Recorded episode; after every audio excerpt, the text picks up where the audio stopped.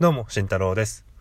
この番組は広告マーケターである私が1日3分で皆さんにマーケティングの基礎を伝えていきたいと思います。はい、おはようございます。今日はですね、マーケティングを捉える4つの方法というのでお話をしていきます。はい。結論はですね、1つ目、海外情報を手に入れる。で2つ目 IT 情報を手に入れる。で3つ目、え本を読む。そして4つ目、え生活者のニーズを捉える。ということです。じゃあ一つずつ、えお話ししていきたいと思います、え海外情報を手に入れる。なんですけどもまあ当然ですけども、えー日本に、えー遅れてやってくる、まあ、流行りですね。っていうものはあります。えアメリカで、ま、YouTube が流行っていた時に、えそれ遅れて日本にも入ってきました。なので、まあ、ヒカキンさんだったりとか、えー先行して YouTube をやってた人は、まあ、あの先行優位性を取れて、えー今、なお活躍されています。まあ、当然、継続するということも大事なんですけども、えーそういった意味で、え海外の、え何が流行っているいるのか、えそして日本に何が入ってくるのかっていうのを予測するのは非常に大事です。で、二つ目なんですけども、まあ、IT 情報を手に入れるなんですけども、まあ、もう今、もうテクノロジー関係が、まあ、いろんなところに入ってきてますよね。まあ、物にもインターネットが入ってくる時代にもなりましたし、なので、えー IT の、まあ、テクノロジーのですね、えー技術っていうのは、まあ、それが一つ入るだけで、いろんなことが、生活がガラッと変わったりします。なので、えーそこ、え今後、そのテクノロジーがどういった方向に向かっていくのか、何が開発されているのかっていうのをつかむのは非常に大事だと思います。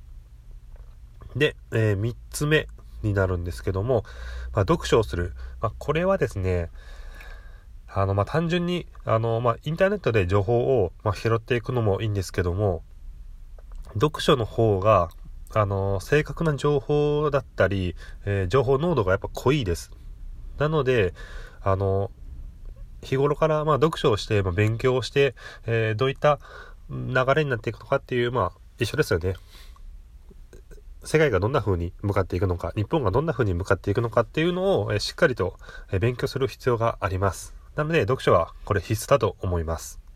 はい。で、4つ目なんですけども、生活者のニーズを捉えなければいけません。で、あの、最近見たもので、あの、スタートアップ、あの、ベンチャー企業とかですね、が、えーうまくいかない要因としての第1位が、あの、生活者のニーズがなかったっていうのがあります。つまり、まあ、市場がなかったんですよね。あの、自分たちがもうやりたいことをやってしまってたっていうのが原因なのかなと思います。あくまで、えー受け手側は生活者になるので、生活者が何を欲しているのかっていうのは考えるべきことなのかなと思います。なので、この生活者のニーズを捉えるっていうのは非常に大事になります。はい。今日は、え4つ紹介しました、えーマーケティングを捉える方法4つです。え1つ目、海外情報を手に入れる。え2つ目、え IT 情報を手に入れる。3つ目が読書をする。4つ目、えー生活者、生活者のニーズを捉えるということです。まあ、個人的にはすごく、え4つ目が大事かなと思います。まあ、個人で稼ぐにあたっても、企業で稼ぐにあたっても、やっぱ最終的な、えー受け手はもう生活者になるので、そこの人のことを考えるっていうのはまあ当然ですよねっていう話です。はい。では、え今日も皆さん月曜日ですけども頑張ってください。じゃあね。